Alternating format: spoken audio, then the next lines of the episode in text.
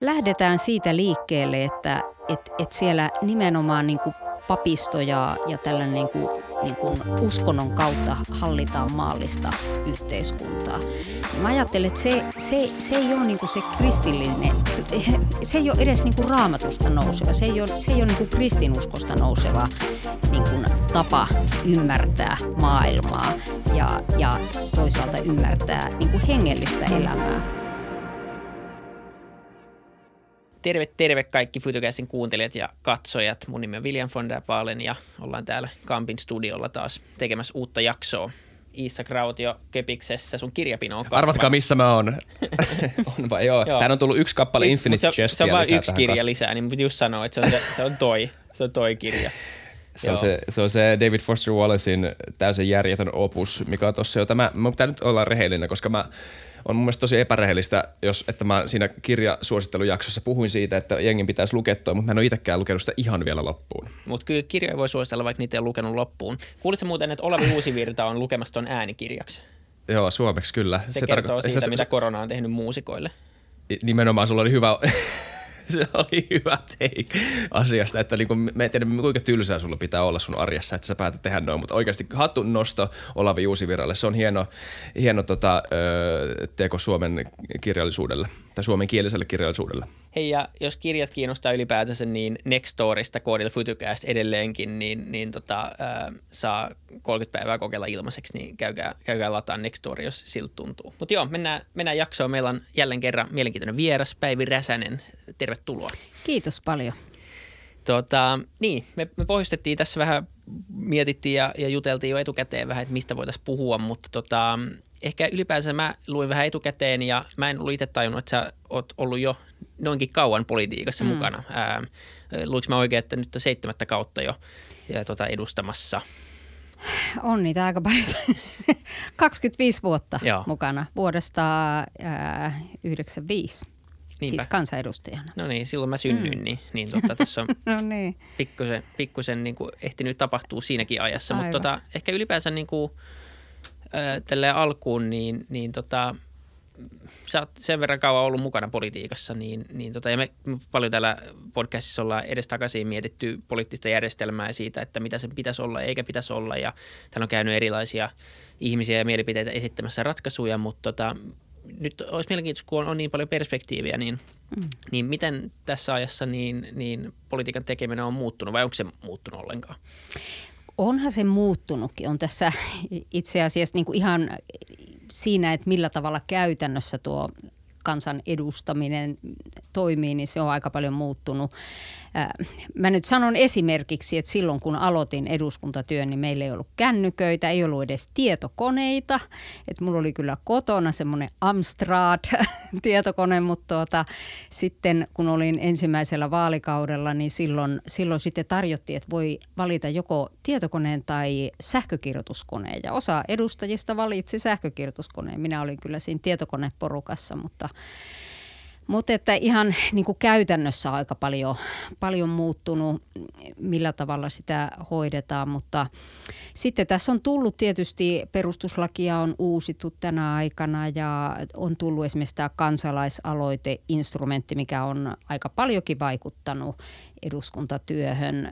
Tietenkin ne perusasiat on pysynyt aika lailla samana, että meillä on tämä monipuoluejärjestelmä ja, ja äh, Suomessa nyt kuitenkin on aika, aika niin kuin vakaa järjestelmä ollut, että hallitukset on pääsääntöisesti toiminut niin kuin vaalikausien ajan, vaikka pääministeri on kyllä saattanut vaihtua keskenkin, mutta sillä lailla. Niin, onko, niin sano vaan. Entäs mitä sitten, tota, tota ihan kun puhutaan politiikasta, niin kuin politiikan tekemisen ideatasosta jollain tavalla, onko se muuttunut tai onko jotenkin, itsekin niin nuorena tota, välillä, kun on internetissä mukana näissä niin kuin keskusteluissa siitä, miten, niin kuin, minkälaisia uusia ideoita tulee ja ö, uusia näkemyksiä miten ymmärtää maailmaa, niin onko tämä, onko tämä tahti nopeutunut jollain tavalla, että pitää pysyä mukana erilaisissa tota, ideoiden myllerryksissä? Siis tahtihan on todella nopeutunut ja siinä varmasti niin kuin todellakin tämä tietotekniikka ja sosiaalinen media vaikuttaa, että että, että niin kuin kannat on muodostettava suurin piirtein heti parin tunnin sisällä, että enää ei riitä se, että samana päivänä, samana niin. päivänä reagoi, vaan on, on niin kuin reagoitava nopeasti, että muutamassa tunnissa ennättää tulla katastrofi, ellei, ellei reagoi asioihin, että kyllä se, kyllä se on on vaikuttanut. Mä olin ministerinä, olin tässä myös ää, niin kuin 2011-2015 ja olin sisäministeri. Ja sisäministerin täytyy olla käytännössä niin kuin yötä päivää valmiudessa reagoimaan jos jotakin tapahtuu, juuri jotakin iskuja tai mm tai, tai, tai niin, erilaisia niin, niin, onnettomuuksia tai muita. Ja, ja, ja tuota, si, siinä, siinä todellakaan ei, ei olla enää siinä tilanteessa, missä itse olin vielä silloin 90-luvulla, että siinä oli aikaa niin kuin pohtia pari päivää, että minkä, millä tavalla tähän nyt niin kuin kannan muodostaisi ja keskustella. Että tavallaan se työ on tullut ehkä myös itsenäisemmäksi. Ei voi tukeutua niin paljon johonkin kollegoihin tai, tai neuvonantajiin, vaan täytyy itse pystyä reagoimaan nopeasti, jos aikoo pysyä tässä – tässä niin kuin virrassa mukaan. Niin, mutta onko se sun mielestä myös se, tuossa oli, koska yksi noista niin kuin nope, nopean reagoinnin aspekteista on tämä, että jos oikeasti jotain tapahtuu, johon pitää reagoida, niin. jotain niin kuin todellista. Mutta sitten toinen puoli on siinä, mä en tiedä, oletko huomannut samaa tai onko sulla sama kokemus, että myös ihmiset olettaa nopeampia kannanottoja. Ihmiset haluaa nopeampia päätöksiä, nopean, no, tämmöisiä niin kuin jyrkempiä kantoja asioihin, joista, joista koko kansa saa tietää tai sai, sai tietää ensimmäistä kertaa viikko sitten. Ja heti pitää mm. olla joku niin kuin, tietty linja siellä, että ei ole tätä niin kuin, pohtimista jollain tavalla enää. Joo, siis ni, nimenomaan näin on, että sanotaan nyt vaikka tämä vastaamo tietomurto, niin kyllähän siihen odotettiin hallitukselta heti et, e, e, reagointia. Ja kun meni muutama tunti, ettei ministereiltä ollut kuulunut mitään, niin tuli heti arvostelua, että, että miksei tähän puututa. Että todella niin kuin se on nopeutunut, että täytyy nopeasti ainakin vähintään se twiitti laittaa. Niin, jos ei, huomattiin niin, kyllä. Niinpä. Jos sillä ei joo. muuta, niin, niin lyhyt twiitti, että, että niitä, niitä pitäisi koko, koko aika laittaa. Että ky, siis onhan tämä muuttunut, että jos mä ajattelen, että silloin kun mä aloitin 95, niin silloin jos mä kirjoitin jostakin aiheesta kolumnin, niin mä kirjoitin sen kyllä tietokoneella, mutta sitten joko tule, tulostin tai sitten otin semmoiselle lerpulle ja lähetin postissa sitten sitten sinne toimitukseen. Ja toimitus sitten, sitten tuota, painoi sen sitten, kun painoi lehteen, että että tällaista se oli silloin, että tietysti sitten puhelimella sai kiinni, kiinni jos halusi nopeasti jonkun, jotakin STTlle kertoa jonkun näkemyksensä, mutta, mutta tuota, se ei ollut niin kuin tavanomaista.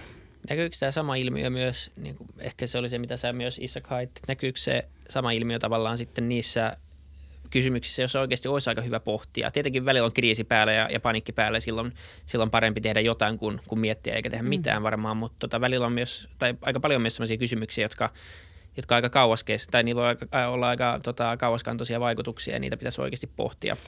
Ihan Joo, kunnolla, kyllä, niin onko se vaikuttanut tavallaan siihenkin Kyllä siinä se riski on, että, että niin kuin hyvin helposti tulee semmoinen todella nopea paine siihen, että, että nyt, täytyisi, nyt täytyy lakeja muuttaa tai jotakin ilman, että niin kuin pohditaan sitten, että mitä muita seurauksia sillä voi olla. Että, että tavallaan varsinkin ministereiltä, siis oppositiosta on tavallaan helppo heitellä, että nyt toimikaa ja tehkää ja mm. tarkistakaa lakia ja niin edespäin, mutta sit, niin kuin ministerien kohdalla täytyy olla aika, aika tarkkana, että ei mene nopeasti lupaamaan jotain, mitä sitten ei voikaan toteuttaa, että et, et, vaikkapa jotain lainmuutosta, jolla onkin haitallisia vaikutuksia, että, että kyllä siinä semmoinen, mutta sitten tämä someaikahan myös niin kuin tavallaan tekee sen, että tulee semmoisia niin nopeita poliittisia kriisejä, joissa kysytään sitten semmoista paineensietokykyä, että saattaa tulla aikamoinen niin kuin somemyllytys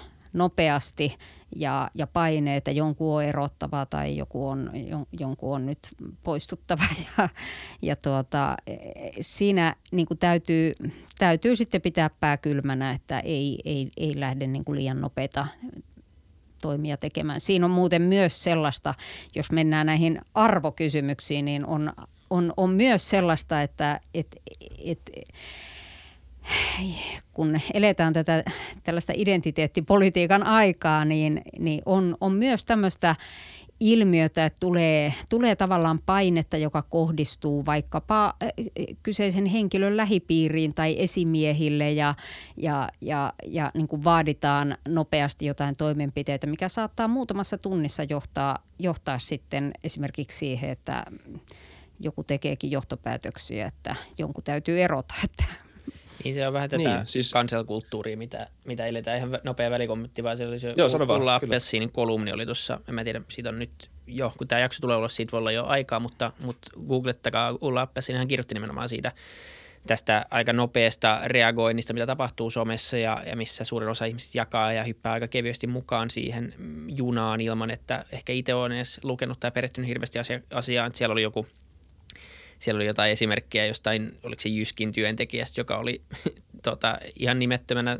vaan laittanut jonkun, että oli jostain asiakkaasta miettinyt jotain, ehkä ei niin, ei niin ehkä niin kuin sopivaa, jos olisi sanonut suoraan asiakkaalle, mutta hän oli vaan miettinyt se ja sitten somessa vaadittiin potkuja hänelle ja sitten tämä yritys meni ihan paniikkiin ja oli niin kuin antamassa potkut ja sitten oli tämä Fatserin geisha-tuotemerkin kyseenalaistus ja muuta vastaavaa, missä mm. niin kuin tosi nopeasti saatiin ainakin tämmöinen aika kova näennäinen paine. Sehän mm. tuntuu varmaan siinä omassa siinä tweet, Twitter-ketjussa, missä 200 ihmistä mölyää, niin se tuntuu maailman isommasta, isommalta asialta ja, ja suuri osa Suomesta ei ole kuullutkaan koko asiasta eikä tule ikinä kuulemaan siitä.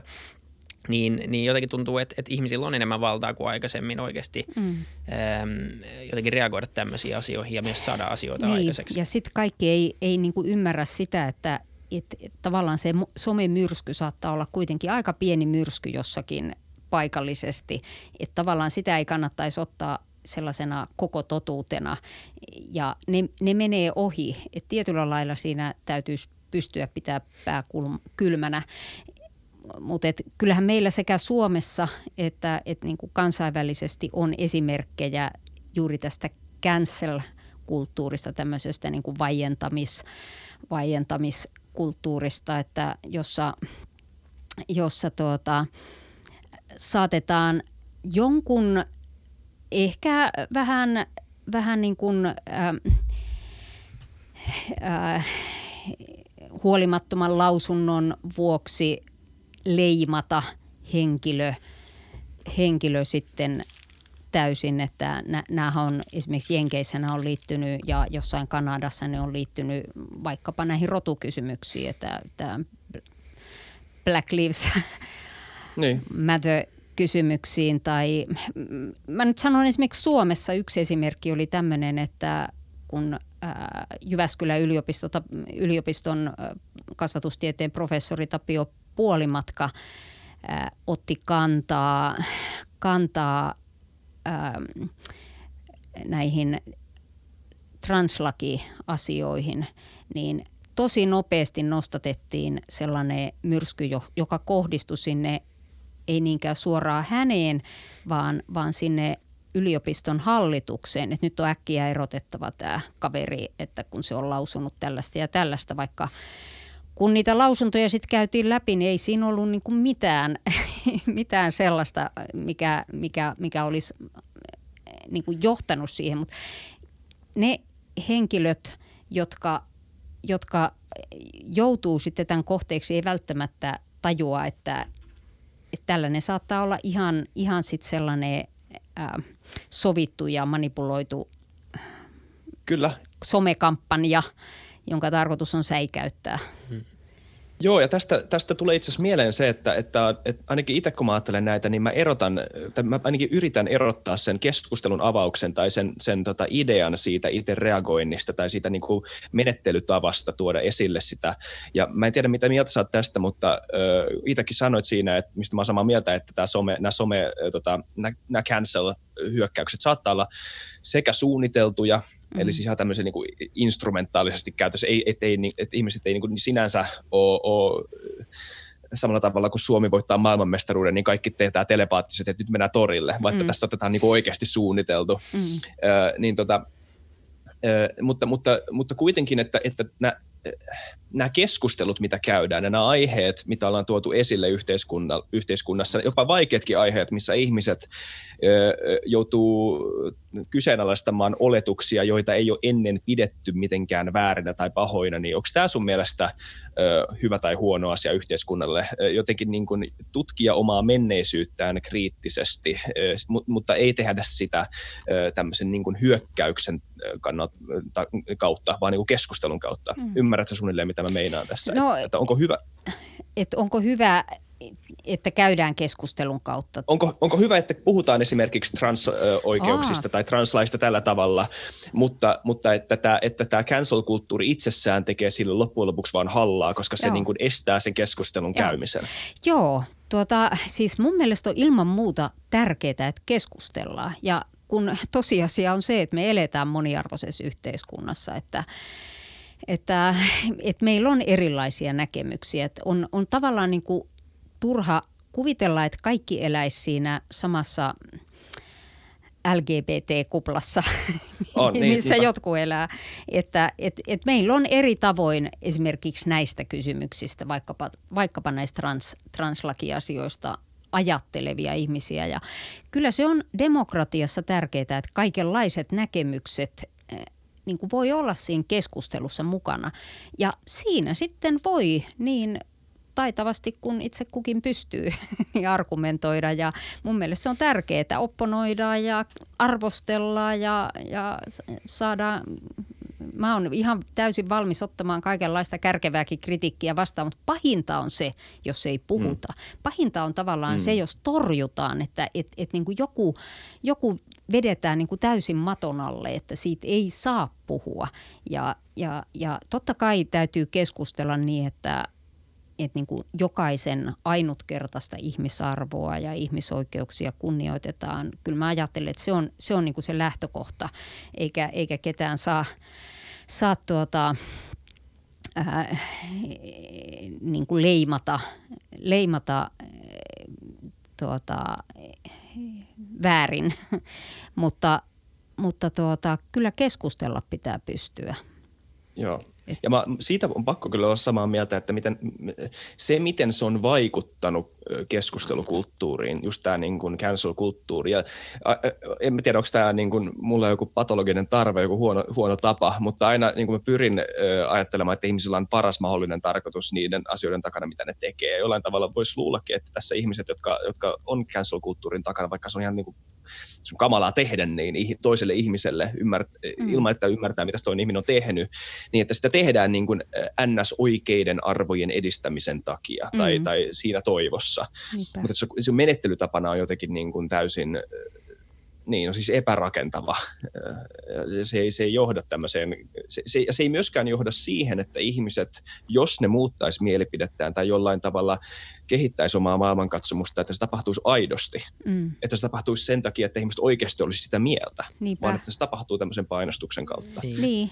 ja siinä se on, se on niin kuin sukua tällaiselle tavallaan sensuuripolitiikalle, että et, et niin kuin jotkut asiat sensuroidaan ja painetaan, painetaan niin kuin pinna alle ja kielletyiksi taputeemoiksi ja, ja, ja niin kuin ei semmoisesta koskaan se, seuraa hyvää. Että kyllä se kuitenkin jollain tavalla sitten tu, nousee, nousee pintaan. Että kyllä mä ajattelen, että niin kuin demokratiassa jokaisella ihmisellä on se ihan sama valta ja kyllä sen vallan täytyy näkyä sananvapautena, vapautena niin kuin puhua, vapautena ilmaista omaa näkemyksensä ja omaa vakaumuksensa ja, ja, ja niin kuin mä ajattelen, että tämmöinen niin cancel-kulttuuri, niin niin se, se ei ole niin kuin mun mielestä demokratian peli, pelisääntöjen mukaista.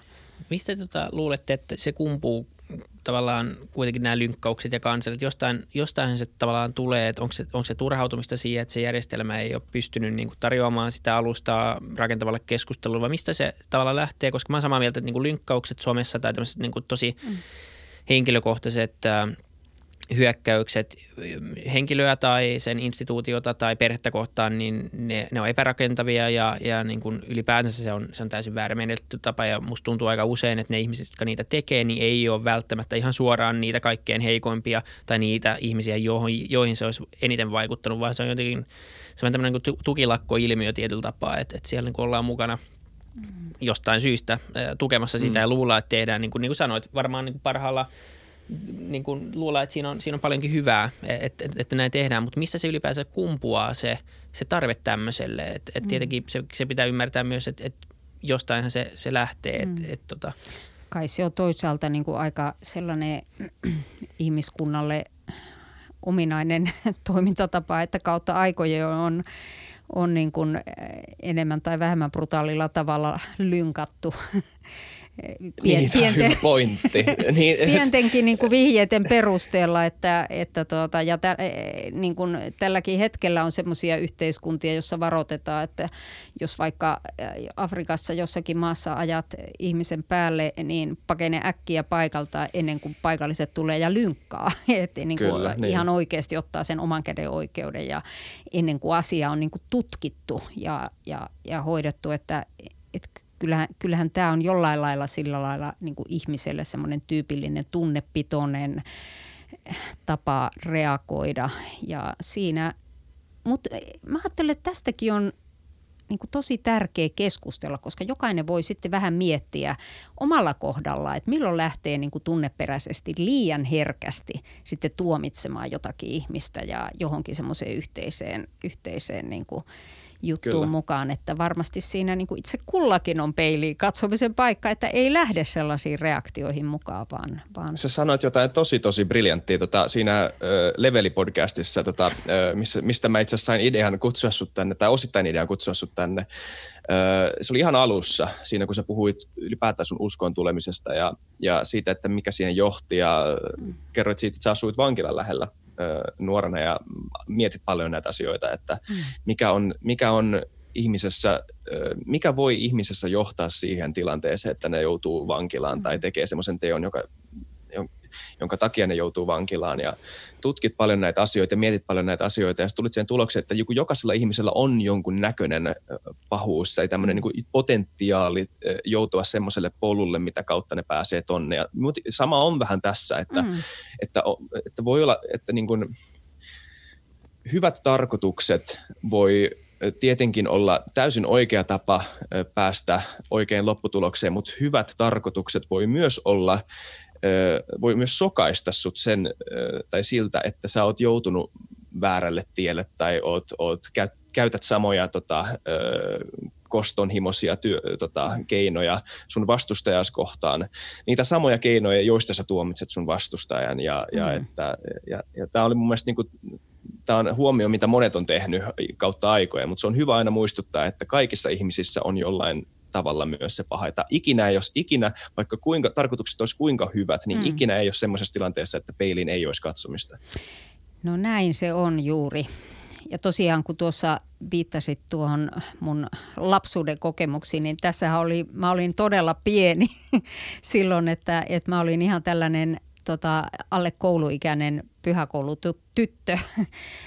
ja, ja niin kuin as, asuttiin tosiaan siinä niin kuin vankilan, vankilan vierellä ja, ja tuota, on vain jäänyt, jäänyt niin kuin vahvasti mieleen se, että aika pienenä joutu miettimään, nuorena lapsena joutu miettimään sellaisia asioita, että, että mitä varten nämä ihmiset on tuolla kalterien takana ja, ja mikä on niin kuin ää, niin kuin rikoksen ja syyllisyyden toisaalta niin kuin armon ja, ja anteeksi antamisen suhde. Ja mä tosiaan ajattelin silloin, että, että aivan yhtä hyvin itsekin voisin olla jonakin päivänä tuolla kalterien takana. Että, et, et niin kuin, ja ja niin kuin jollain tavalla siinä jo siinä lapsen kokemusmaailmassa koin, että kyllä minussakin on ne kaikki tavallaan ne pahuuden siemenet jo olemassa, että et, et, niin kuin ihan samanlaisia ihmisiä oli ne, ne ne, tuota, ne vangitkin. Siellä oli sitä paitsi aika nuoriakin vankeja, että siihen aikaan oli ihan tuommoisia 15-vuotiaita poikia, joihin jo saattoi sitten aika lailla samaistuakin, että, että tuota, mutta että sitten siinä ympäristössä toisaalta oli tosi puhuttelevaa se, että siellä oli sitten vankeja, jotka tuli uskoon ja jotka, jotka sitten kertoi siitä, että miten he koki, että olivat saaneet anteeksi sen, mitä olivat tehneet. Siellä oli Konnunsuon vankilassa oli aika raskaitenkin rikosten tekijöitä, oli murhamiehiä ja, ja, ja tuota, monenlaisia rikoksia ja ja, ja miten he kokivat sitten niin kuin vapautta siellä muurien sisällä, kun tiesivät, että – että ovat, ovat saaneet Jeesuksen sovitustyön tähden niin kuin syntissä anteeksi. Et mulle se oli, oli sellainen niin kuin puhutteleva, puhutteleva niin kuin kasvuympäristö, että joo. Puhutaan uskonnosta vähän. Joo puhutaan uskonnosta. Tämä on, tämä on aihe, mistä mä oon halunnut puhua sun kanssa. Mä en tiedä tälleen, niin kuin, nyt viimeinkin on mahdollisuus, niin pakko käyttää no tätä niin. tilaisuutta hyväksi. Joo. M- miten mä kattaisin pöydän tätä keskustelua varten? Tämä on, tota, tämä on tosi iso aihe. Tästä on monta lähtulo, tähän on monta tulokulmaa, mutta ehkä voisi vähän... No okei, okay, mä haluan aloittaa tämmöisellä kysymyksellä onko sun mielestä Suomi ö, sekulaarivaltio? Ö, ja sitten ehkä se jatkokysymyksenä, pitäisikö olla? Ja sitten jos ei kolmas kysymys on vielä ihan liikaa, niin tota, ö, uskonnollisena kristittynä ihmisenä, niin miten sä jotenkin, ö, miten sä yhdistät sen maailmankuvan siihen, että ö, yhteiskunta yhteiskunnan ei tarvitse seurata sun tota, mm. näkemyksiä tästä. Jo, jo, kaksi, jo vastaus kahteen ensimmäiseen riittää. Mä voin päästä kyllä siihen viimeiseen, jos siinä oli vähän liikaa. No niin, sä voit tehdä jatkokysymyksiä. Tämä on todellakin nyt a- aika laajat kysymykset heität kyllä. Mutta tota, no, toki Suomi on sekulaari yhteiskunta ja mulle – itselleni niin kuin tavallaan semmoinen tärkeä, siis mä oon ihan luterilainen kristitty mm. ja ja mun täytyy sanoa, että mä oon aika paljon tehnyt ihan Lutterin kirjoituksista, joita on lukenut aika paljon, niin oivalluksia siitä, että että niin kuin tämä maallisen ja hengellisen regimentin, eli maallisen ja hengellisen elämänpiirin – erottaminen on tärkeää ja mulle se on ollut tietysti politiikassakin sillä lailla tärkeää, vaikka, vaikka minua on syytettykin uskonnon ja politiikan sekoittamisesta, mutta mä väitän, että se on mulle silti tärkeää. Eli mä näen, että, ähm, että äh, niin kuin Luther sanoi, että Jumala hallitsee maailmaa kahdella kädellä. Hän hallitsee niin kuin, äh, niin kuin oikealla kädellä niin kuin tätä, tavallaan tätä Jumalan valtakuntaa ja vasemmalla kädellä sitten tätä maallista, maallista elämänpiiriä. Eli kaikki on kyllä niin kuin Jumalan kädessä, mutta on tarkoitus, että me eletään tätä maallista elämää ihan, ihan näiden sekulaarien tavallaan periaatteiden, oman järjen käytön mukaan ja, ja esimerkiksi kun politiikkaa tehdään, niin sitä tehdään nimenomaan siis poliittisia päätöksiä tätä aikaa, tätä elämää, ihan tätä ajallista elämää varten. Mutta sen lisäksi mä oon kristitty, joka uskon uskon siihen, että Jeesus on todellakin ihan oikeasti syntynyt tänne maailmaan, että Jumala on tullut ihmiseksi, hän on kuollut ristillä 2000 vuotta sitten, sovittanut koko ihmiskunnan synnit ja hän on noussut ylös taivaaseen ja hän elää nyt. Hän, et, et mulla niin kuin kristittynä katse ulottuu tuonne kuoleman rajan tuolle puolelle ihan kaikki se elämä ja se on niin kuin se asia, mistä mistä mä niin kuin hengellisesti elän. Et mulle se on, se on niin kuin semmoinen luovuttamaton ja tärkeä asia. Et mä uskon ihan kaikki se elämä, mä uskon siihen, että, että Jeesus on olemassa tässä ja nyt ja vaikuttaa tässä, tässä maailmassa. Mutta, mutta äh, tämä niin hengellistä elämää tai, tai niin kuin ihmisiä ei... Äh, niin kuin lakien ja, ja, ja tämän, tavallaan tämän maallisen elämänpiirin kautta niin kuin voi eikä ole tarkoituskaan millään tavalla niin kuin pakottaa uskomaan Jumalaan. Et Jumala sitten itse tekee niin kuin evankeliumia Jumalan sanan kautta sitä työtään ja, ja vaikuttaa uskon, uskon ihmisessä, kenessä, kenessä vaikuttaa. Ja, ja tuota, mutta mutta niin kuin mun, mun tavoite poliitikkona ei ole se, että mä, mä niin kuin yrittäisin ikään kuin käännyttää ihmisiä uskomaan samalla tavalla kuin itse uskon.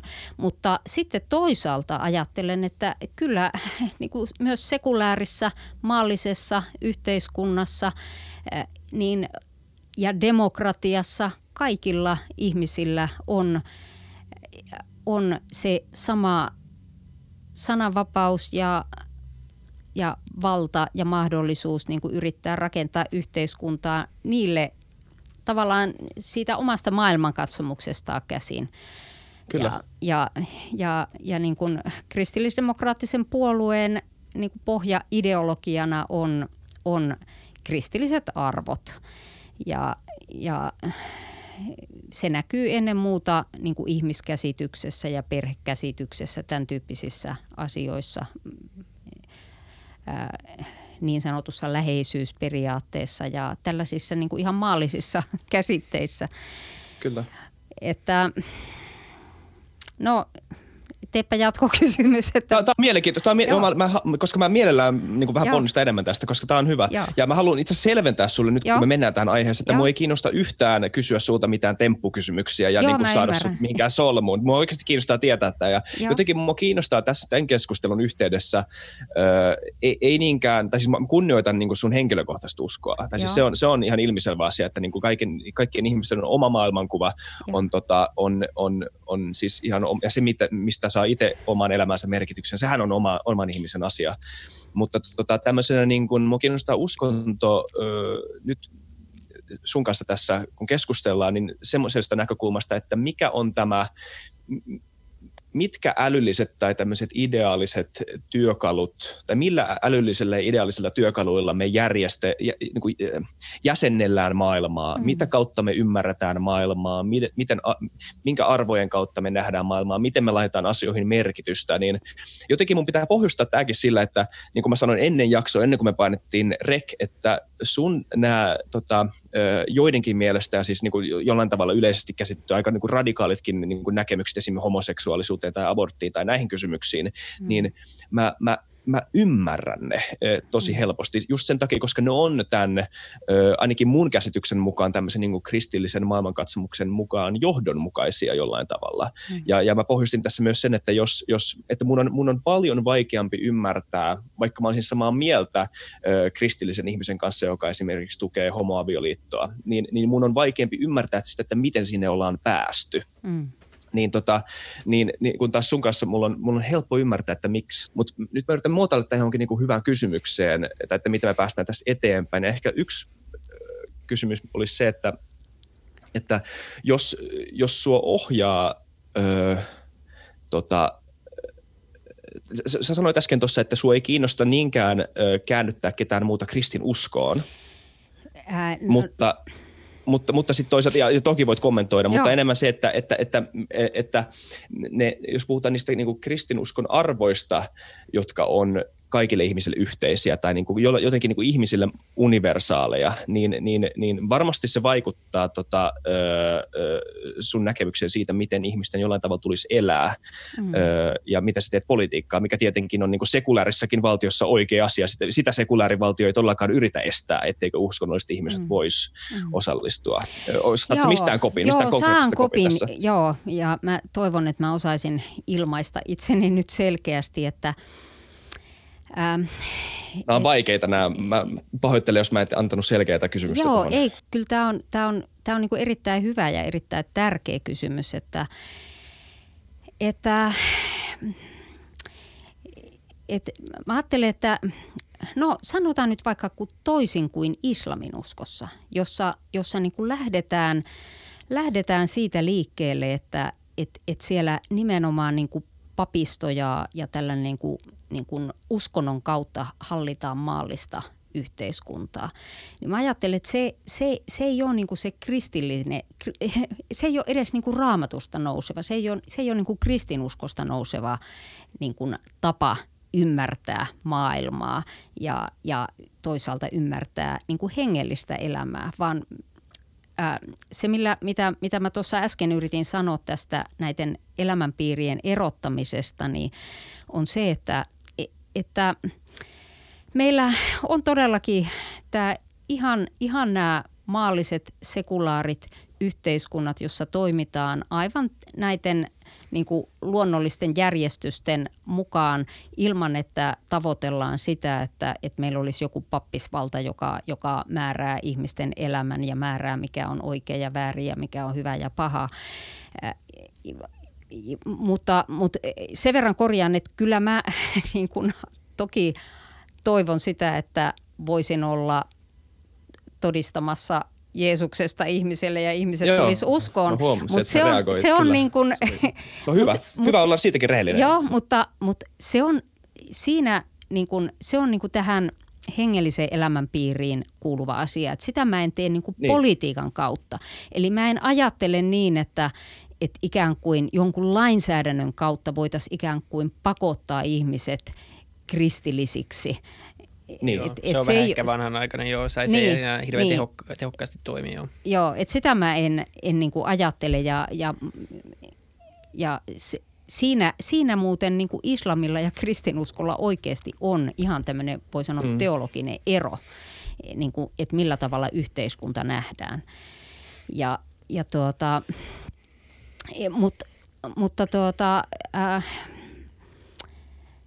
Joo. Tosi jännää tämä, tämä mitä sä äsken sanoit, että, että sä voit hengellisesti olla sitä mieltä, että sä haluat olla mukana todistamassa tätä, mm. että niin kun sun tuttava piiri ja ylipäätään yhteiskunnat muuttuu kristilliseksi, mutta sitten olla sitä mieltä, että politiikka ei ole oikea paikka sille, tai niin, politiikan se välineet ei ole se väline, ole... siis lainsäädäntö esimerkiksi niin. ei ole se väline, jolla niin kuin pakotettaisiin ihmiset uskovaiseksi tai pakotettaisiin, niin. niin kuin, vaan jokaisella on, on se vapaus, ja mä ajattelen, että sitä vapautta tulee niin kuin kunnioittaa, että et, et, et joka, jokainen jokaisella on vapaus siihen omaan maailmankatsomukseensa ja arvomaailmaansa. Ja, ja sen takia mun mielestä niin kuin siihen kristillisen maailmankuvaan, joka nousee raamatusta, niin kuin mä oon sen ymmärtänyt, niin, niin si, siellä niin kuin, niin kuin sananvapaudella ja, ja juuri sillä korostuksella, että kaikki ihmiset ovat yhtä lailla arvokkaita, niin, niin si, siinä on myös niin kuin tämmöinen erittäin niin kuin hyvä ja johdonmukainen pohja demokratialle ja, ja niin kuin kaikkien ihmisten sananvapauden ja oikeuksien kunnioittamiselle. Mutta ei se sitä sulje pois, että, että niin kuin samanaikaisesti silti ää, kristitty ihminen haluaa kertoa evankeliumia ja haluaa kertoa niin kuin Jeesuksesta muille ihmisille ja rukoilee, että hekin voisivat tulla uskoon ja löytää, löytää hänet ja päästä iankaikkiseen elämään, koska siinä katsotaan todellakin siihen, siihen niin kuin iankaikkisuuteen. Että, ja se on, se on niin kuin se, tavallaan se niin kuin kristityn, kristityn varmasti niin kuin sellainen tärkein, tärkein elämän aarre. Äh, Mutta täytyy sanoa... Voinko mä haastaa niin, sua, voinko mä haastaa tuossa yhdestä pointissa, pointissa tuossa? Mun tuli tämä mieleen, se, se, on se, että, ja sori Viili, säkin saat kosta kysyä jotain, mutta mä voin, tässä on, tää on vaan tosi jännää.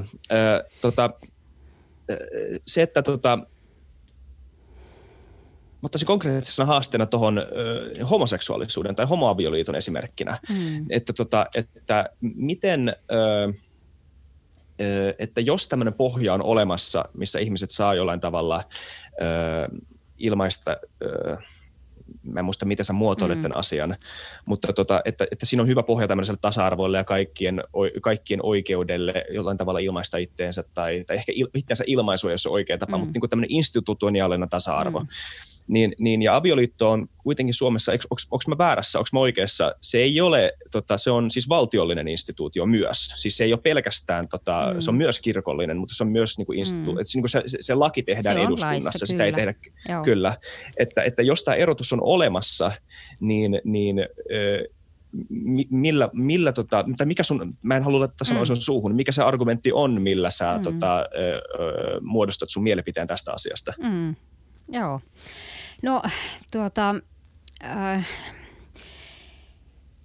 avioliitto on tietysti riippuu siitä, että miten se käsitetään. Et, et mm. niin kuin mun maailmankatsomuksessa, mun elämän katsomuksessa ja väitän, että näin raamattukin on tässä johdonmukainen, niin avioliitto on nimenomaan lähtökohtaisesti miehen ja naisen välinen niin kuin sopimus.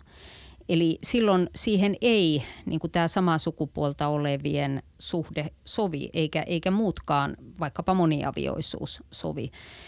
Että, että tavallaan että se lähtökohta on, on siinä. Ja totta kai se niin kuin mulla on myös sidoksissa tähän tähän kristilliseen maailmankuvaan, että siihen, että raamatussa on alun perin Jumala luonut ihmisen mieheksi ja naiseksi ja asettanut avioliiton heidän välille. Mutta kyllähän sitä nyt voidaan perustella muutenkin ihan ikään kuin luonnonlailla. Jos katsotaan ylipäänsä historiaa, katsotaan ihmiskuntia, niin yleensä avioliitot ovat juuri miehen ja naisen välillä ja, ja, ja, tuota, ja avioliiton niin kuin riippuu siitä, että mitä me ajatellaan avioliitolla, että mikä sen tehtävä on, mikä sen tarkoitus on. Niin kuin mä ajattelen, että semmoinen keskeinen tehtävä avioliitolla on se, että sen suojissa voidaan ikään kuin rakentaa sitä tulevaisuutta, yhteiskunnan jatkuvuutta ja tulevaisuutta ja, ja jokaisen lapsen syntymään tarvitaan mies ja nainen ja, ja lapselle lapsen niin kuin se luonnollisin kasvoympäristö on elää oman biologisen isänsä ja äitinsä kanssa. Ja, ja monet kaipaavat näitä juuriaan, vaikka eivät olisi isänsä koskaan nähneetkään, niin tulee aika syvä tarve jossain vaiheessa selvittää, että mitkä ne mun juuret on. Eli kyllä sitä mun mielestä voidaan perustella ihan, ihan näillä niin kuin maallisilla argumenteilla, mutta mä oon kyllä halunnut olla ihan avoin ja rehellinen siinä, että mulla vaikuttaa kyllä nämä, totta kai tämä kristillinen maailmankatsomus. Mutta mä ajattelen, että tässä meidän yhteiskunnassa muilla on oikeus omaan mielipiteensä ja sitten eduskunnassa siitä äänestetään ja vaikka olen eri mieltä, niin mm. tässä yhteiskunnassa on nyt sitten valittu tämä, tämä tuota tie tässä demokratiassa, että että näin, näin se vaan menee. Mutta tuota, Joo. mä, mä, niin kuin, mä niin kuin edelleenkin ajattelen näin, että, että tuota, kuka tietää, vaikka tämä olisi joku ohimenava vaihe historiassa, että vielä palattaisiin siihen, että avioliitto on nimenomaan miehen ja naisen välinen, koska se on kuitenkin se luonnollinen juttu, juttu ää, mistä, mistä lapset, lapset syntyy. Ehkä toinen esimerkki, mikä, mi, mi, missä, missä jollain lailla, kun sä mainitsit jossain vaiheessa tuon abortin. Joo, puhutaan vaikka niin, siitä myös. Niin, Kyllä. niin mä ajattelen, että se on ehkä juuri semmoinen, niin kuin, jossa ajattelen, että sehän on semmoinen tabuaihe tällä hetkellä. Siitä on tosi vaikea keskustella, että kun se nostaa Kyllä, esiin, si- niin, niin, niin tota, siinä niin kuin äkkiä leimakirveet lentelee, että että tulee, tulee niin kuin tämmöinen... Äh, joku... Isot panokset siinä keskustelussa. Että varmaan niin on, niin takia. on, joo. joo. Ja se on vähän semmoinen niin kuin Pandoran lipas, että sitä ei oikein uskalleta avata, että niin kuin sitä keskustelua. Ja ehkä sen takia, että se tietysti herättää ihan hillittömiä tunteita monella tavoin, että, että syyllisyyden tunteita, että jos joku väittää, että siinä on kysymys jo pienen ihmisen elämän lopettamisesta, niin kuin surmaamisesta, lapsen murhaamisesta, niin sehän on ihan järkyttävä, järkyttävä väite. Mutta, mutta niin kuin mä väitän, että tässä suhteessa esimerkiksi sellaisen keskustelun aikaan saaminen on ollut niin kuin älyttömän vaikeaa, että niiltä, jotka kannattaa aborttia, niin saada vastaus siihen, että mistä he katsoo elämän alkavan, mistä ihmisen elämä alkaa. Et koska meillä kuitenkin lähdetään siitä, että jokainen ihminen on arvokas. Jokaisen ihmisen elämää tulee kunnioittaa. Ja on aika epäälyllistä ajatella, että se ihmisen elämä alkaisi siitä, kun lapsi työntyy synnytyskanavasta ulos, että sitä ennen hän ei ole arvokas ja sitten hän on arvokas. Ja jos ajatellaan sitä, siis mulle oli silloin lääketieteen opiskelujen aikana, niin mun näkemys abortista vahvistui, koska tuli niin kuin täysin selkeäksi se, että ei ole mitään muuta niin kuin lähtökohta, ei ole mitään muuta sellaista tavallaan alkua, jossa voisi sanoa, että ihmisen elämä alkaa, ihmisyksilön elämä alkaa kuin hedelmöitys. Et sen jälkeen se kehitys on aivan saumaton prosessi. Ei siinä tule mitään sellaista pykälää, jossa voisi sanoa, että nyt tästä lapsesta tai nyt tästä alkiosta tai sikiöstä tuli ihminen.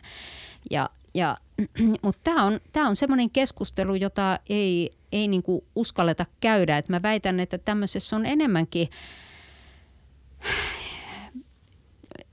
tämmöinen niin uskonnon tyyppinen ideologinen näkemys niin, siitä, siis mä, että, että ihmisen joo. elämä alkaa siinä vaiheessa, kun lapsi työntyy synnytyskanavasta ulos. Että silloin tapahtuu se ihme.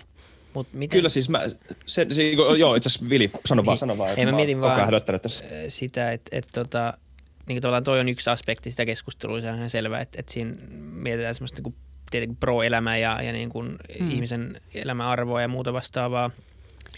Ja sitten on tavallaan se toinen aspekti, joka aika usein nousee tässä keskustelussa esille, on, on tietenkin tietynlainen itsemääräämisoikeus. Mm. Tässä tapauksessa naisilla, koska miehet ei voi synnyttää ainakaan – toistaiseksi, eikä varmaan ikinä. Niin, niin tota, Näin, näinhän väitetään, että voisi. niin. Me, meillä on jossain terveystiedon oppikirjassa jo väitetään, että miehet, nykyään miehetkin voivat synnyttää. Miss, mi, missä näin lukee? Onks, siis missä lukee? Ihan oikeasti suomalaisessa terveystiedon oppikirjassa lukee ja siellä samalla lukee, että sukupuolia on, on tota, ei ole pelkästään kaksi tai kolme, vaan niitä on kymmenittäin. Ah, okei, okay, eli nämä varmaan liittyy toisiinsa silleen, että sä voit identifioida itse. Okei, okei, niin, niin, niin, joo, joo, kyllä. Okay. No, mutta Mieheksi bi- identifioiva nainen synnyttää. Niin. niin. No, mutta siis perinteisen biologisen määrityksen mukaan niin äh, kuitenkin nainen synnyttää, eli tämä niin. aika usein liittyy tietenkin sit, niin naisen kehon itsemääräämisoikeuteen ja muuhun vastaavaa, ja sitten siihen tavallaan esitetään aika usein tavallaan siinä keskustelussa tietenkin niin se yksi ääripäistä – ää, joka on, on niin raiskaus ää, mm. ja, ja sitten tietenkin se, se kokemus jotenkin yhdistettynä siihen, että, että sitten sun syntyy elämää sun sisälle, joka, joka ei tietenkään niin lähtökohtaisesti ole ollut tai mm. ei mitenkään ollut sun valinta. Niin tavallaan mit, mä, niin kuin, tämä on, tämä on tietenkin niin vaikea, että, että miten tämän sitoo kokonaisuudeksi ja, ja jotenkin itse tässä, tässä keskustelussa vähän hämää se – että se on tietyllä tapaa vähän mustavalkoista, että se niin mennään aina ääripäihin, että, että se on joko sitä, että, että aborttia tyyliin vaan käytetään ehkäisyvälineenä, mistä voi olla mm. monta eri mieltä, että se ei nyt varmaan maailman tehokkain ehkäisyväline ainakaan ole, eikä, eikä sitä varmaan niin suosittelisi kaverille mm. lähtökohtaisesti, mutta sitten taas se, se toinen ääripää on tietenkin se, että mitä sitten, jos tälleen käy, mm. niin ei, voidaanko me oikeasti pakottaa ihmistä sitten siihen, että mm. vähän niin kuin tälleen voi voi, että, että mm. koska se on nyt elämä, mm. niin, niin sä et voi päättää tästä. Niin tavallaan miten nämä asiat yhdistää, koska mä ymmärrän hyvin niin kun, tietenkin molemmat puolet, mutta jotenkin tuntuu, että se kultainen keskitie varmaan tässäkin mm. asiassa olisi varmaan ihan, ihan hyvä ratkaisu.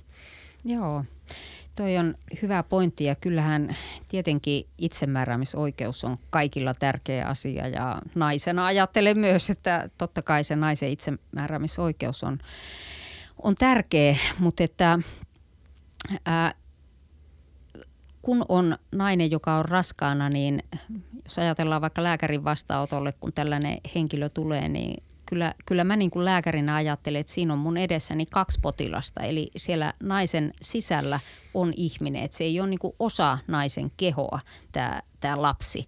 Ja silloin, silloin siinä niin kuin tulee tavallaan myös se vastuu siitä lähimmäisestä ja lähimmäisen hyvästä, että, että totta kai se on, on niin kuin monissa tilanteissa, tilanteissa varmasti sellainen, siis mä en ollenkaan väheksy niitä tilanteita, mitä naisten kohdalla, kohdalla tämmöisissä yllätysraskaus- tai kriisiraskaustilanteissa tulee, mutta et jos meillä, jos meillä niin tunnustettaisiin se lähtökohdaksi, että se lapsi siellä naisen sisällä on ihminen, että hän on jo arvokas ihminen, niin kyllä se vaikuttaisi nyt edes sen – että et, et meillä, meillä niin kuin vahvemmin ikään kuin käynnistettäisiin semmoisia toimenpiteitä, joilla pyrittäisiin tuomaan myös vaihtoehtoja ja tukemaan naista siinä niissä erilaisissa sosiaalisissa vaikeuksissa. Meillähän siis valtaosa aborteista, me tehdään noin 9000 aborttia vuodessa ja niissä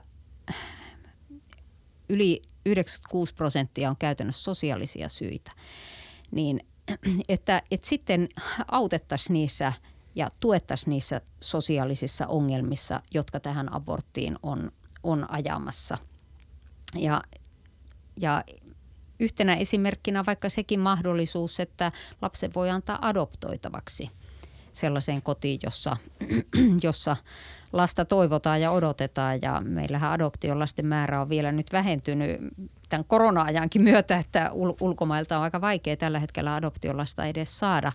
Ja Suomessa väestö vähenee, eli kaikki lapset olisi kyllä sinänsä erittäin, erittäin tervetulleita tähän, tähän yhteiskuntaan. Että, että tavallaan niin kuin, mä väitän, että ne, se tietty niin kuin, ää, vaikeneminen ja, ja tavallaan silmien peittäminen tältä lapsen ihmisarvon todellisuudelta on johtanut siihen, että, että tämän tyyppisiin toimenpiteisiin ei edes ryhdytä. Meillä on kyllä Esimerkiksi Tampereella on ollut tämmöisenä projektiluontoisena tämmöinen ITU-projekti, jossa tuetaan näitä kriisiraskausnaisia ja järjestetään heille tukiverkostoja ja erilaista tukea ja apua. Ja siellä on ollut ihan hyviä tuloksia, mutta, mutta niin kuin esimerkiksi sellaista toimintaa ei ole, ole niin kuin levitetty laajemmalle, että ehkä, ehkä siinä niin kuin herkästi pelätään sitten, että syyllistetään niitä naisia, jotka päätyvät aborttiin. Sä mainitsit tuon raiskauksen, mutta se on kyllä äärimmäisen harvinaista, että niin kuin sen takia kukaan aborttia edes nykyisin hakisi. Meillä on myös tämä nopea jälkiehkäisy, mitä käytetään tämän tyyppisissä tilanteissa. Eli käytännössä niitä tilanteita on, on äärimmäisen harvoin. Yleensä puhutaan näistä sosiaalisista, sosiaalisista syistä. Kyllä. Joo, tämä on, tää on silleen tota, vaikea keskustelu, koska mikään lopputulos ei ole kaunis ja tota, öö, kiva. Että tässä on, niin kuin sä sanoit tuossa Vili, se on ihan totta, että vaikka tämä keskustelu usein maalataan kahden tämmöisen niin kuin binäärisen mielipiteen välille, niin eikö kyse loppujen lopuksi ainakin suurimman osan ihmis... Niin suuri, miten mä nyt sanoisin tämän? Suurin osa ihmisistä on kuitenkin sitä mieltä, että on olemassa sekä naisen itsemääräämisoikeus sekä tämän tota, e, e, ei vielä syntyneen ö, tota, lapsen sikiön ö, oikeus elämään myös, ja että näitä, näitä sitten jollain tavalla punnitaan siinä loppupäätöksessä, koska päätös pitää kuitenkin jossain vaiheessa tehdä, koska jossain vaiheessa joku tulee kysymään, että saanko mä tehdä tämän, mm. ja sitten pitää asiasta tehdä laki. Ö, niin tota, ö, se on, on vaikeaa, koska mä, mä, tavallaan jos nämä lähtökohdat asettaa tämmöiseksi, niin, niin on vaikea nähdä, että mit, mitä kautta ö, esimerkiksi ö, minä voisin olla sitä mieltä, että abortti pitäisi kieltää, äh, tota, esim, no etenkin näissä raiskaustapauksissa. Ja sitten mun on vaikea nähdä myös, että mikä se argumentti olisi, jolla mä saisin esim. sut äh, vakuutettua siitä, että miten abortti voitaisiin sallia. Jotenkin mä en näe sitä. Ja, ja tässä, tässä, vaikuttaa, tässä vaikuttaa olevan semmoinen niin pattitilanne, koska ainahan, tiedä, niin pitä, jos, jos keskustelun aloittaa, niin keskustella pitäisi olla jonkunnäköinen niin kuin mahdollinen lopputulema. Mm. Ja, ja joku paikka, mihin voitaisiin päästä argumenttien kautta. Mutta jos lähtökohdat vaikuttaa niin kiveen hakatuilta, niin, niin se voi tuntua vähän epätoivoiselta keskustella sen toisen osapuolen kanssa, koska mä en, mä en rehellisesti, mä en tiedä, mä kysyn sulta itse asiassa nyt tämän, on, onko mitään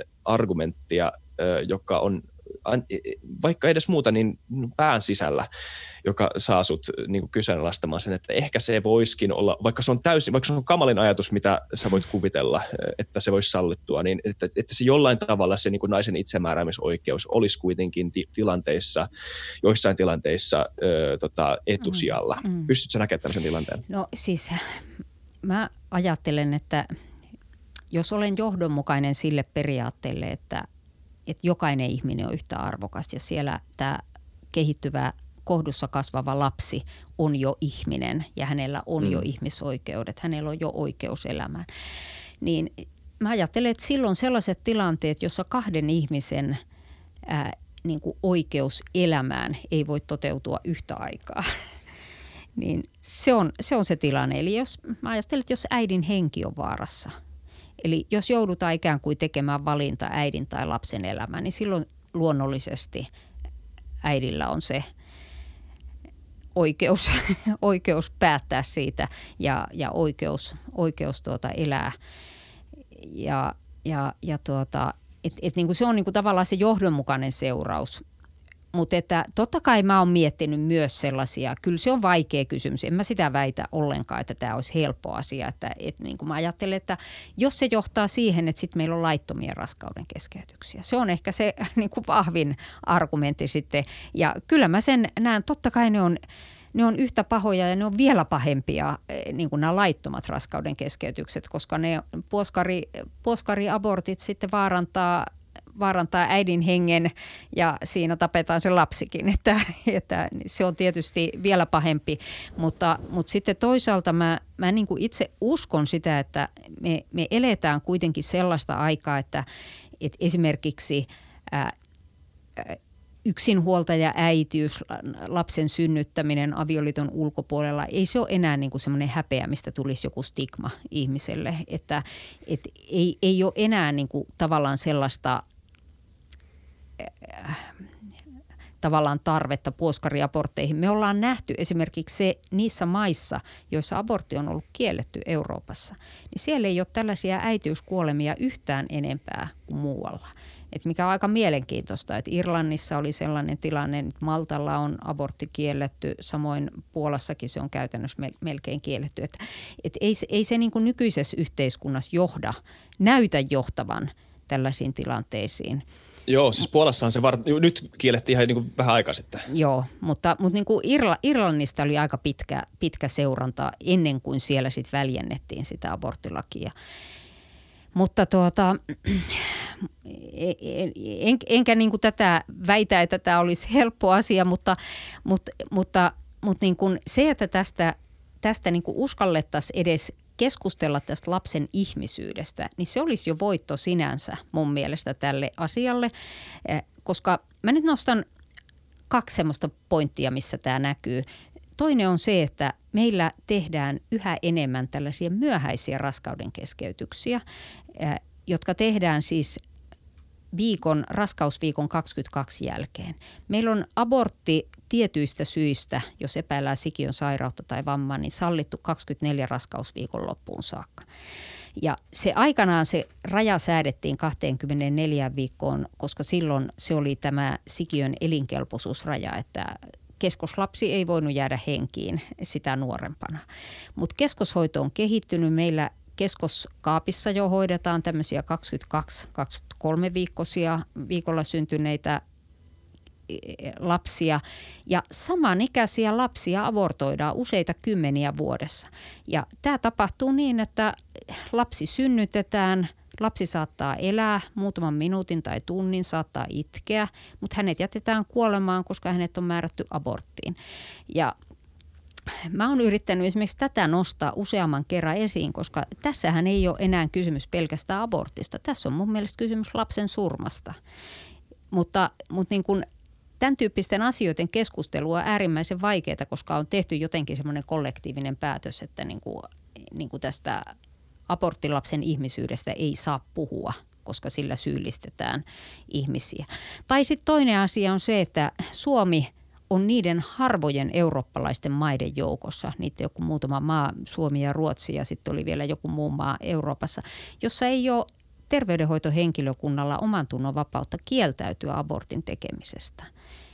Ja, ja meillä niin kun on kuitenkin paljon sellaisia lääkäreitä ja hoitajia, ää, jotka niin vakaumuksensa vuoksi eivät halua osallistua abortin tekoon, koska kokevat, että siinä, siinä lopetetaan lapsen elämä. Esimerkiksi itse olin, olin tällainen lääkäri aikana niin, että, että en, en näihin osallistunut.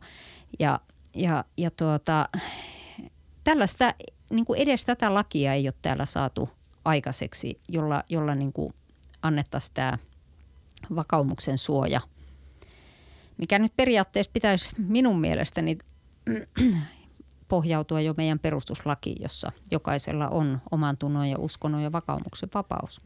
Niin no se on, tuosta mä en ollut kuullut, että kai se nyt pitäisi kuitenkin itse tilanteessa kuin tilanteessa, jos tälleen liberaalisti ajattelee, niin puoli ja toisin pitäisi saada valita, mm. valita mihin haluaa osallistua, mitä haluaa, si- haluaa tehdä. Tossa, mutta... tossa se, mä luulen, että se tossa se vasta-argumentti on, ja tämä ei jollain tavalla, mä voin, mä voin kuvitella, että tämä Päivi sulle kuulostaa perversiltä, mutta tota, se, että sulla on tota, että se menisi niin sen Hippokrateen valaan vastaan jollain tavalla.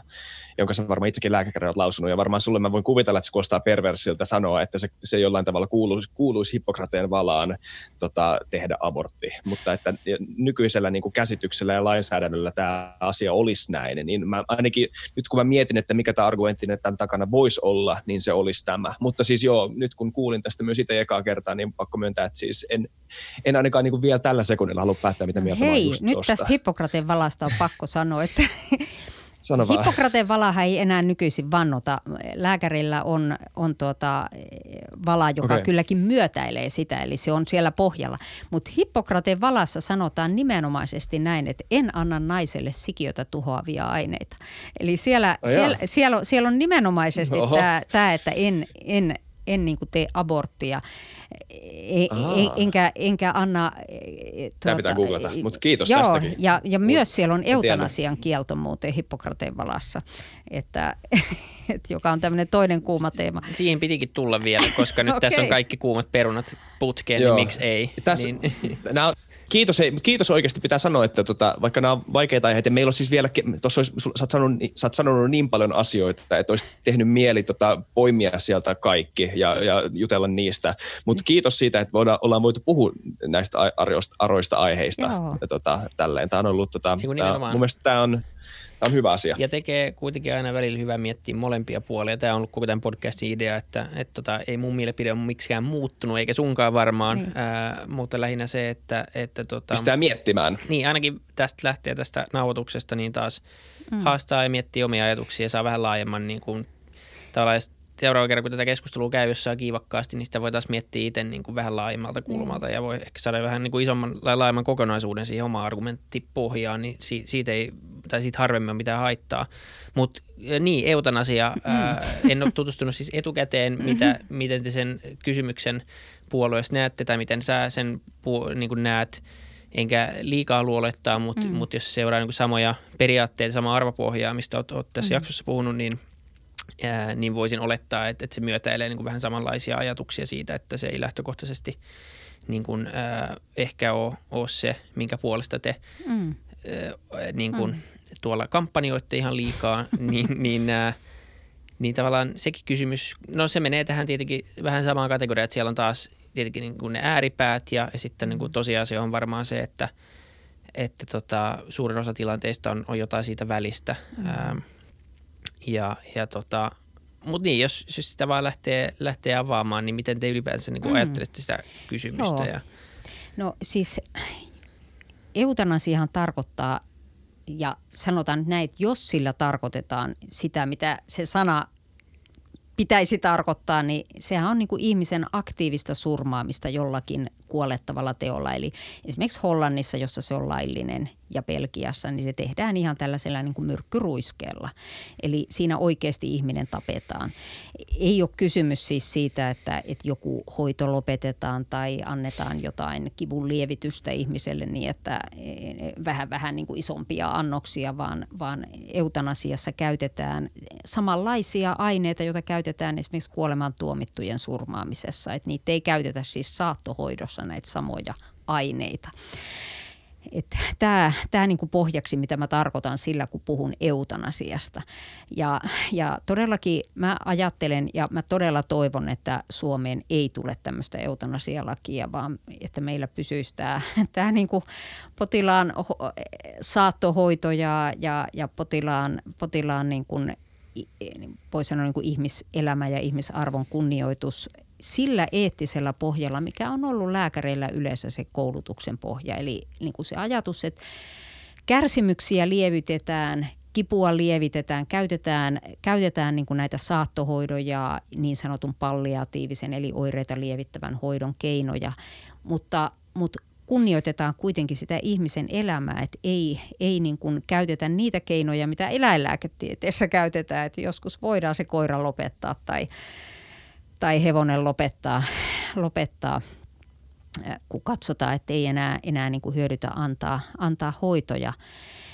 Ää, ja mä, niin kuin, tätä voi perustella monella tavalla. Se, se mikä, minkä mä toivon, että mikä, minkä mahdollisimman moni, moni voisi niin kuin sisäistää, on se, että, että koskaan maailmanhistoriassa ei ole eletty sellaista vaihetta, jolloin olisi niin hyvät kivunlievityksen, oireiden lievityksen, saattohoidon keinot käytössä kuin on nyt. Ja Suomella on ehdottomasti varaa siihen, että me pystytään ihmisarvoinen hyvä saattohoito järjestämään jokaiselle niin, että ei tarvitse kitua eikä kärsiä kuollessaan. Et on, meillä on keinovalikoimassa on hyvät kivunlievitykset ja on myös esimerkiksi mahdollisuus antaa tämmöinen palliatiivinen oireita lievittävä sedaatio, eli, eli niin kuin käytännössä nukutus, eriasteisesti nukuttaa ihminen. Se ei tarkoita, että ihminen kuolee siihen eikä, eikä silloin mitään tekemistä eutanasian kanssa. Siitä sedaatiosta voidaan herättääkin. Joskus käy niin, että ihminen saa voimia taas hetken, hetken jatkaa valveilla ja, ja tavata omaisia. Ja, mutta mut, mut että hän pääsee uneen, jos hän ei jaksa sitä, sitä niin kuin elämistä. Ja sitten toisaalta niin, niin, niin tuota, kyllä mä myös niin kuin kristittynä ajattelen näin, että, että me ei ole kukaan saatu aikaa omaa elämäämme. Et Jumala on se, joka ihmiselle elämän antaa ja hänellä on oikeus se elämä ottaa pois. Eli, eli niin kuin ajattelen, että, että niin kuin on, on niin kuin vaarallista, jos ihminen ottaa käsinsä ikään kuin sen oikeuden lopettaa toisen ihmisen elämä. Ja sitten myös se, että, että kyllähän me, meillä, meillä itse asiassa suurin osa kuolemaa toivovista ihmisistä on ihan terveitä, useat nuoria ihmisiä, eli, eli niin kuin, niin kuin itsemurhahakuiset ihmiset ja itsemurhia tehdään. Ja me, me niin kuin heidänkin kohdallaan, eihän me heillekään niin kuin tarjota mahdollisuutta sitten siihen piikkiin, että jos tämä on kerran sun tahtosi. Et mä ajattelen, että samalla tavalla niin kuin sairas tai vammanenkin ihminen voi olla masentunut ja mä ajattelen, että niin kuin hänen sitä, sitä niin kuin tavallaan sitä elämää, elämää tulisi siinäkin tilanteessa suojella ja elämän halua, halua eri tavoin yrittää tukea. Okei, tuossa oli muutama pointti. Mun mielestä on tosi jännä. Siis toi, tota, toi viimeinen jollain tavalla, äh, anteeksi, voitko toistaa vielä, mikä se viimeinen asia oli, mitä sä sanoit tuossa? Tuossa oli kolme. Nämä itsemurha, niitäksä? Niin, just tämä, joo, joo. joo että, että, niin että, että toi, on, toi on sinänsä ihan jännä, että jos, jos eutanasia tulisi, niin missä se raja menisi, että missä, missä sun niin kuin, mm. kuolemisen toivo on tarpeeksi, tarpeeksi uskottava lain nimissä, mm. että se olisi sallittu. Ja se on, se on mun mielestä jännä ja se on keskustelu, mitä pitäisi tietenkin käydä, jos mm. eutanasialaki joskus tehtäisiin. Mutta sitten toi on, mulla tuli tuossa ekassa, ton ekan argumentin jälkeen mieleen se, että, että että on, joo, mä uskon niin kuin täysin, että Suomessa ja maailmalla on tällä hetkellä parhaat edellytykset hyvään saattohoitoon ja tota, tehokkaaseen kivunlievitykseen, mutta mut sitten se periaatteellinen kysymys ei ollut mitenkään ilmeinen, että miksi mä en saisi sitä päättää mm. ö, loppujen lopuksi. Niin kuin ihan niin kuin, miksi mä en saisi olla se, joka tekee sen viimeisen päätöksen sen suhteen, että, että jatkanko mä mun, jatkanko mä mun elämää. Että jos mä nyt olen elänyt 80 vuotta hyvää elämää ja sitten loppupäivät on semmoista niin kuin köllöttelyä ja mun läheisten kärsimystä, kun ne katsoo mua siinä vierellä. Ja sitten mä sanon, että hei mä elin ihan hyvää elämää, että tämä on, tää on, tää on nyt tässä, että et, et, antakaa mun mennä arvokkaasti. Niin, niin vähän tota... niin kuin, että jos mä en saanut päättää, että mä tuun tänne maailmaan, niin antakaa mm. nyt mun ainakin päättää Antakaa mun milloin, milloin me lähdetään. niin. niin yeah. Kyllä. Niin, tota, niin, mutta sitten sit, mut siinä tuli sit se, se niin kuin, että mikä teki tästä niin kuin argumentista sun puolelta niin kuin johdonmukaisen, ja on just tämä niin kuin kristin usko siinä. Mm. Ja osasin arvella, että se tulee mm. sieltä. Ja se on mm. niin kuin ihan hyvä, se on niin kuin hyvä, hyvä ymmärtää. Mutta tota, mutta entä sitten, jos mä en, jos en, jos mä en usko Jumalaan? Mm. Mut hei, mä, jos, mm. mä, niin, mä tartun tuohon itsemääräämisoikeuteen, koska okay, se, on, se on tässä niinku, niinku hyvä kysymys. Ää, mutta niin kuin täytyy muistaa, että eutanasiassa niin, niin siinä ei ole kysymys pelkästään siitä, että ihminen itse lopettaa elämänsä, vaan siinä on kysymys siitä, että lääkärin pitäisi lopettaa se ihmisen elämä. Eli siinä niin kuin lääkäri joutuu tekemään sen elämän lopettamisen, eli niin kuin surmaamaan toisen ihmisen ihan, ihan, ihan niin kuin tosiasiallisesti. Ja, ja sen takiahan lääkärikunta, Suomessakin lääkäriliitto vastustaa tätä, että ei haluta tällaista vastuuta ottaa. Ja itse asiassa surmaaminenhan ei ole vaikeaa. Esimerkiksi näitä kuolemantuomioita tuolla Jenkeissä kun tehdään, niin siihen terveydenhuollon ammattilaiset ei edes osallistu eettisistä syistä. Että ne on ihan, ihan näitä näitä niin kuin pyöveleitä tai vartioita, jotka tämän homman hoitaa. Ja ihan, mutta se on vähän eri asia, eikö vaan? No on se vähän eri asia, mutta mä vaan sanon, että Suomessakin on – ihan lääkärikunnasta sanottu, että mitä varten lääkärit pitäisi tähän laittaa, että et, et, miksi ei laiteta vaikka filosofit, koska ei se ole vaikeaa. Se, ne, jotka puolustaa se. tätä, että mi, mi, mitä ihmettä varten se pitää lääkäri olla justiin se, se joo, tämän siis surmatyön joo, suorittaja. Mm. Mutta niin, tästä tuota, tulee tämä sama niin, että tuosta on, aborttiutosta. Sano vaan, anteeksi, anteeksi. Joo, niin, niin tästä Tästä tuota, sitten vielä tästä itsemääräämisoikeudesta se, että jos, jos niin kuin todellakin lähtökohta on se, että et, et niin kuin ihmistä täytyisi auttaa, siis pitäisi olla jonkinlainen velvollisuus lääkärillä auttaa niitä kuolemaan, jotka haluaa kuolla. Niin tässä, on, tässä niin kuin pätee tämä mun mielestä tämä itsemurha-argumentti, koska meillä on niin kuin paljon enemmän niitä ihan terveitä, fyysisesti terveitä ihmisiä, jotka haluaa kuolla. Että että miksi niin kuin heidän kohdallaan sit lääkärit kaikin keinoin yrittää estää, estää nämä itsemurhat murhat ja, ja tuota, pelastaa ihmiset niiltä. Itse asiassa esimerkiksi Hollannissa ja Belgiassa on jo menty siihen, että siellä myös niin kuin nämä mielenterveyssyyt on otettu yhdeksi eutanasian – Onko tämä totta? Tämä, on, tämä, on, tämä on ihan oikeasti? totta. Joo. Eli, eli, mutta, okay. mutta niin kuin siis hmm. se, semmoisessa tilanteessa, että ne on niin kuin tosi, tosi graavia, vakavaa masennusta. Että, mutta et, et jos niin kuin halutaan olla siinä sitten johdonmukaisia, niin silloinhan se johtaa siihen, että, että jos se on pelkästään siitä itsemääräämisoikeudesta kiinni. Mutta sitten vielä sanon sen, että itse asiassa missään maassa maailmassa se ei mene pelkästään potilaan päätöksellä, vaan niin kuin Hollannissakin lääkäri joutuu sen viime käden päätöksen tekemään. Että potilas pyytää, mutta lääkäri päättää. Ja, ja tämä on, tää on, tää on, tää on niin kuin ongelma itsemurhan tekeminenhän ei ole rikos, eikä edes Joo. itsemurhassa avustaminen Suomessa. Mutta, mutta niin kuin terveydenhuollon henkilökunta ei voi avustaa siinä, koska se katsotaan niin kuin, se katsottaisiin sitten niin kuin, niin kuin ammattieettiseksi niin Entä jos, rikokseksi.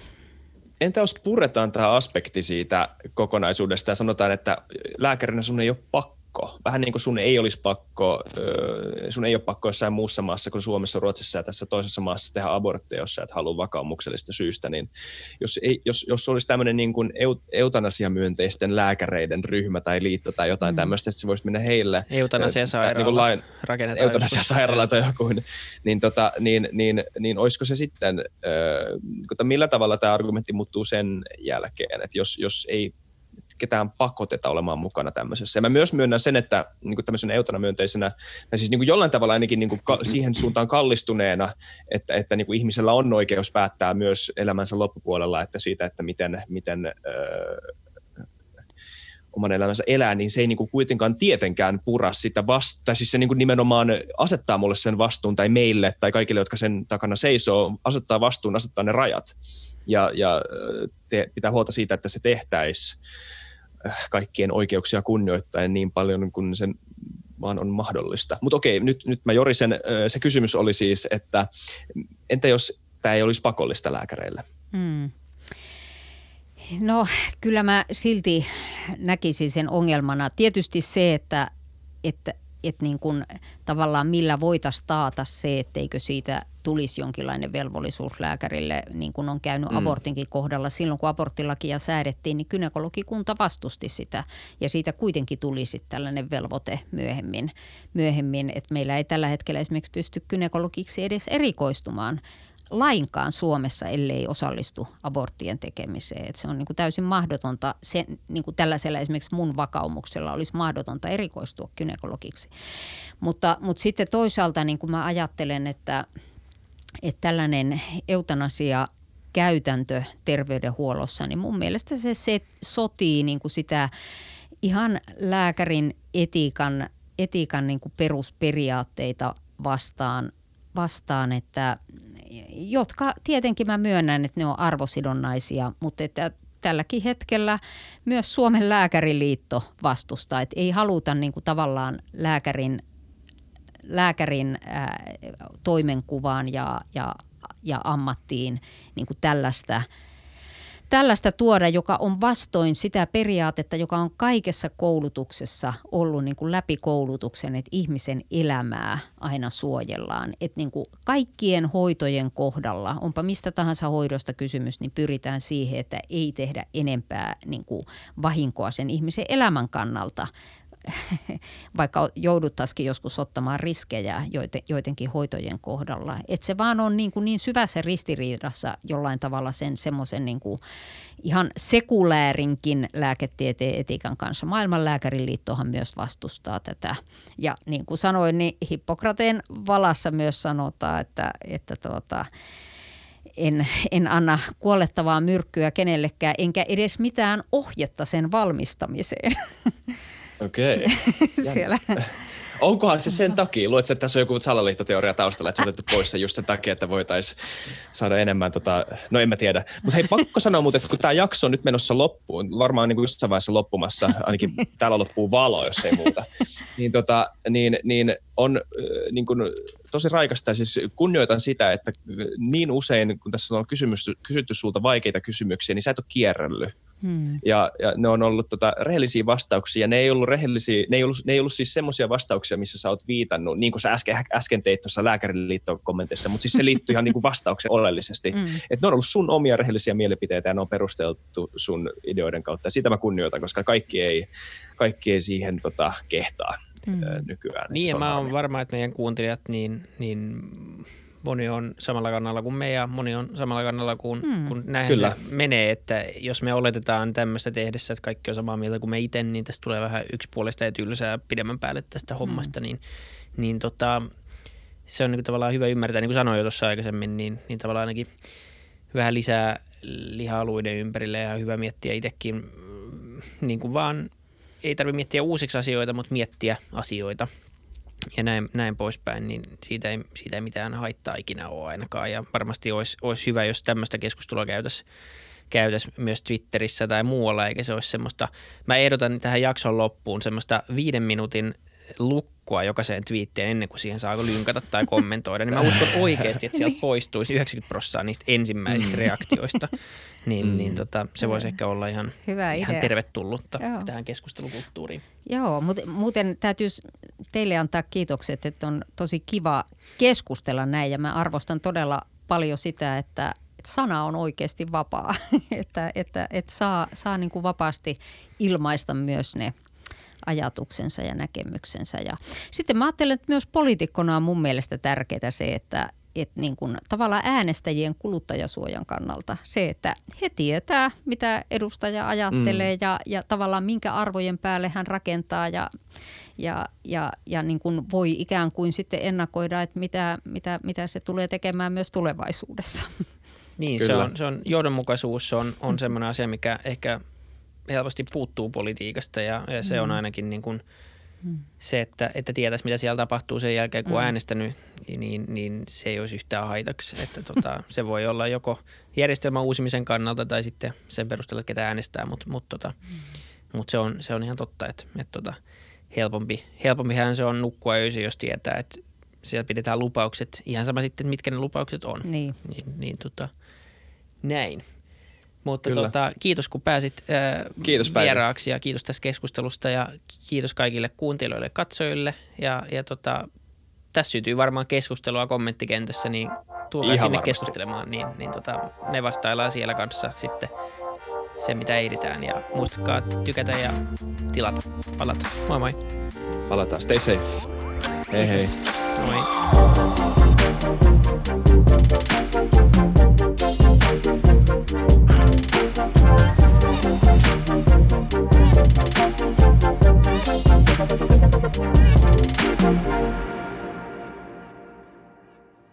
Kiitti kaikille kuuntelijoille, yhteistyökumppaneille ja FutuCastin koko tiimille. Isa Kraution ja William von der Baalinin lisäksi, Isa Kraution minä, tiimiin kuuluu tuotantovastaava Samuel Happonen ja media vastaava Tuumas Lundström. Ja kiitos Niko Noanalle tästä upeasta tunnaribiisistä, joka on mukana Lululandissa. Seuratkaa mitä somessa nimimerkillä FutuCast, millä tahansa podcast-alustalla ja niin ja saa arvostella. Mielellään. Thanks. Moi moi.